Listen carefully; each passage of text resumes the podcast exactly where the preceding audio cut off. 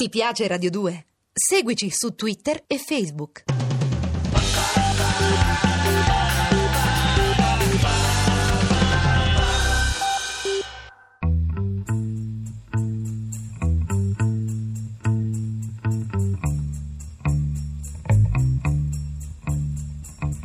Ritratti, la musica da un altro punto di vista. Un programma a cura di Rupert Bottaro e Lorenzo Lucidi, regia di Alex Alongi. Mi è mai capitato qualche mattina di vedere una luna che sorge quasi irreale? I colori sono non percepibili. Potrebbe essere gialla, rossa, rosa. È una luna che ricorda, almeno al sottoscritto, una canzone spoglia e terribile, terribilmente poetica. Pink Moon, scritta da Nick Drake, un giovane che è rimasto giovane per sempre, come tanti di quelli che hanno fatto musica folk rock tra gli anni 60 e gli anni 70, schiacciato dalla pesantezza della vita, forse dalla sua stessa sensibilità. Quella Pink Moon, luna dal colore indefinibile, oggi brilla ancora.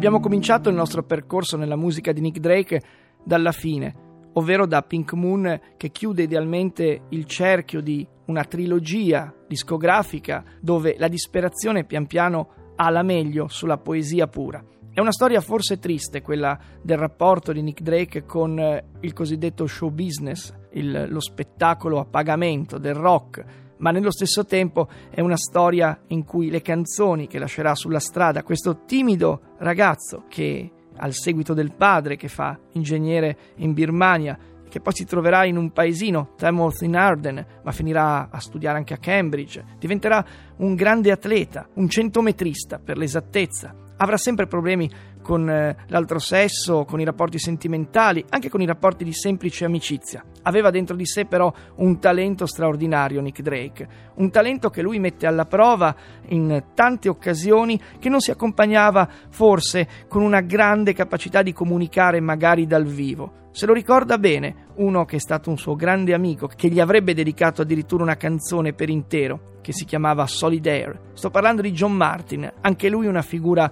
molto difficile, di una scena folk, quella britannica a cavallo tra la fine degli anni 60 e l'inizio degli anni 70, che è stata capace di grandi capolavori. Proprio John Martin ha un modo di scrivere le canzoni vicinissimo al ragazzo di Tamworth in Arden, ovvero quello di sfumare inizialmente i toni, di tenere moltissimo alle accordature difficili della chitarra, di fare qualcosa che sta tra il folk e l'improvvisazione, non solo melodia ma anche armonia e disarmonia. Lo testimonia molto bene un pezzo di Martin che avrebbe potuto scrivere Nick Drake, Stormbringer.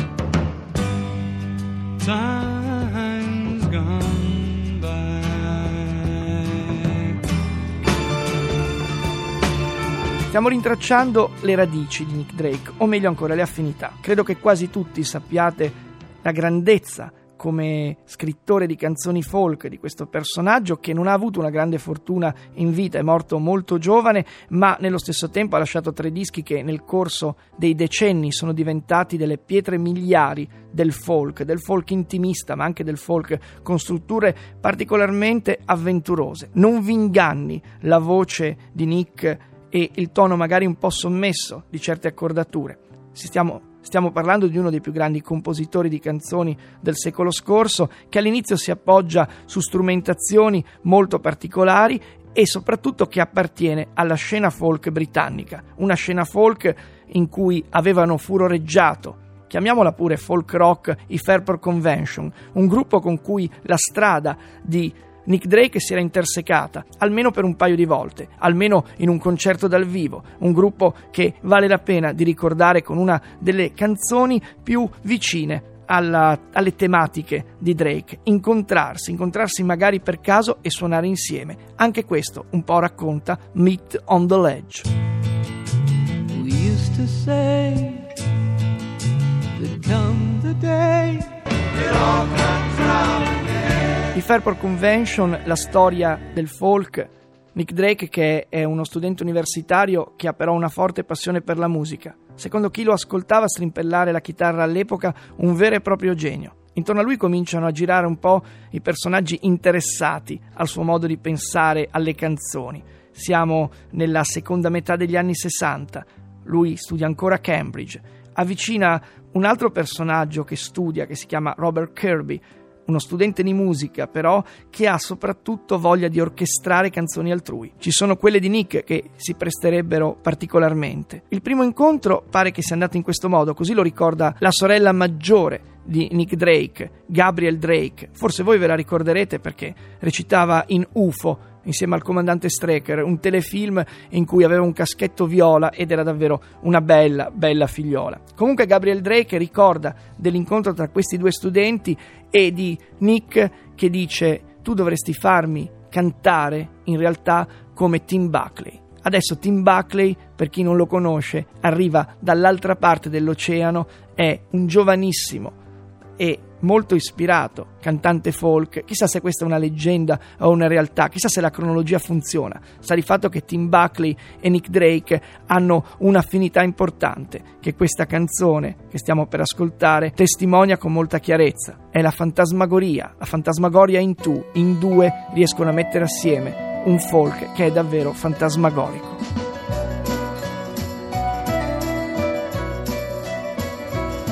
If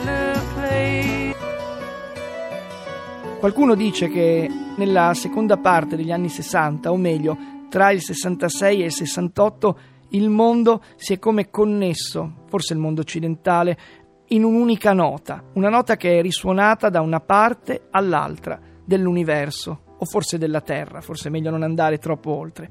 Questa nota accomuna sicuramente Tim Buckley, un certo folk, anche a quello che sta succedendo nella periferia dell'impero del rock o del pop. Nick Drake non è uno che abbia grandi frequentazioni nel mondo del music business, non è uno che segua direttamente, per esempio, il movimento psichedelico, che proprio quando sta scrivendo le prime canzoni è così fervido. Però è un appassionato, un appassionato per esempio di blues, rifà canzoni degli Yardbirds, qualche volta timidamente dal vivo. Anni fa è uscito un disco che si chiama Family Tree, che racconta proprio di come le radici di Nick Drake siano molto più complesse e molto più vicine alla musica dell'epoca di quanto uno potesse pensare. Lui ha una formazione classica completa, è un polistrumentista, suona bene il violoncello, se vuole, suona bene la chitarra. Soprattutto ama il blues è venuto fuori addirittura un nastro, un nastro casalingo, che lo vede cantare un brano che potrebbe finire in una raccolta del blues britannico di quel periodo. Questo brano, Been Smoking Too Long, è forte ancora adesso, dà proprio il senso della genialità di Nick Drake, uno che ha scelto di sussurrare, perché forse quella era la sua sensibilità, ma che poteva anche stringere con la sua voce i nodi del cuore.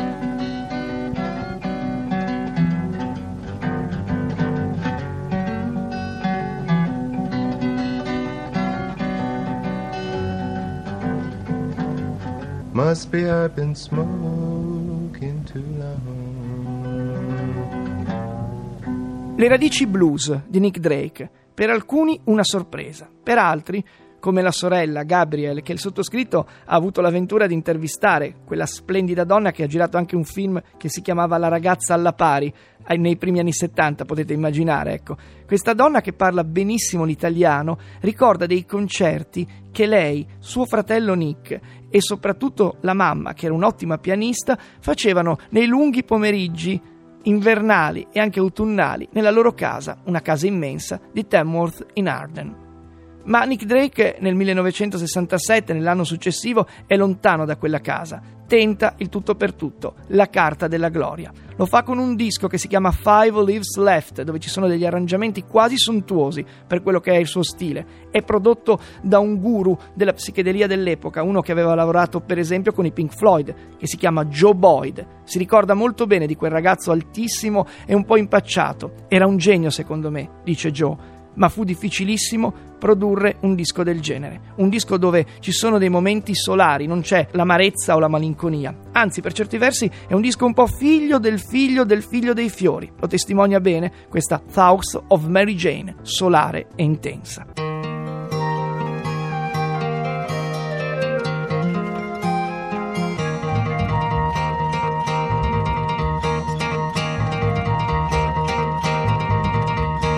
Canzoni registrate tra l'estate del 68 e l'estate del 69, una scelta quella di mettere assieme una vera e propria orchestra, coinvolgere Danny Thompson, ispirarsi in qualche modo al primo disco di Leonard Cohen nei sussurri di Nick Drake. Tutto questo fa di Five Leaves Left e della canzone che avete ascoltato uno dei capolavori della musica folk. Non fu baciato da un grande successo all'epoca, però se noi andiamo in Italia, un po' di tempo dopo. E prendiamo una canzone di uno che è sempre stato definito un dilaniano di ferro, ci accorgiamo con sorpresa che proprio i pensieri della giovane Mary Jane sono finiti anche nelle storie di un giovane esploratore che si chiama Tobia e un altro, un altro personaggio alto, anche lui allampanato, ma tutt'altro che restio a mostrarsi in pubblico come Francesco De Gregori, ne ha fatto una canzone e suona proprio così. Giovane esploratore, Tobia